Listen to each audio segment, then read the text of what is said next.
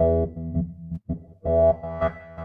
listening to WIN, Workers Independent News, a production of Diversified Media Enterprises. I'm Doug Cunningham. Truckers and port workers at the Port of Los Angeles Long Beach went on strike Wednesday using moving picket lines at several locations at the ports throughout the day and into the night. The workers striking are protesting misclassification as independent contractors in an ongoing struggle to improve working conditions at the ports. Workers at XPO Cartage, XPO Port Services, and K&R Transportation struck, joining workers at Intermodal Bridge Transport who went on strike Tuesday afternoon. On Tuesday, IBT driver Eddie Osoy was rehired by the company just minutes before that strike started. Osoy says he had been fired for standing up for his labor rights. Even after being rehired, Osoy joined co-workers on the strike picket lines once again. Workers say the companies are using a variety of tactics to try to stop employee organizing efforts, including threatening and interrogating workers about union activity and retaliating against workers who exercised their labor rights. The AFL-CIO has launched a member education effort aimed at GOP presidential candidate Donald Trump. AFL-CIO President Rich Trumka. When you look at Donald Trump,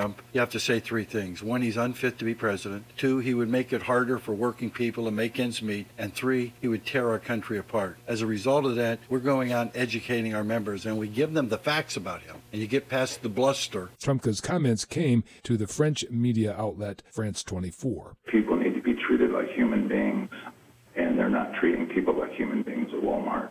Walmart worker Greg Huff as he recounted his experiences working for the giant retailer in a workers' roundtable Wednesday night. Walmart workers are speaking out during the company's shareholders meeting about working conditions and wages at Walmart and what workers are going through to keep the Walton family's billions of dollars rolling in. Huff says that he has an arthritic spine and Walmart refused to allow him to use a stool at work to avoid aggravating his arthritis. Jaron Davis is a U.S. Navy veteran making $10 an hour at Walmart. I feel as if my time and effort appreciate it for the sacrifices I've made in serving this nation. I currently make 10 an hour, having started out at 845. And with student loans, college tuition, medical and dental insurance, I do not make nearly enough to pay rent my own. The workers are calling on Walmart to increase pay and improve working conditions while recognizing the right of Walmart workers to form unions. President Obama said Wednesday that not only should Social Security not be weakened by cuts, but it's time we finally made Social Security more generous and increased its benefits.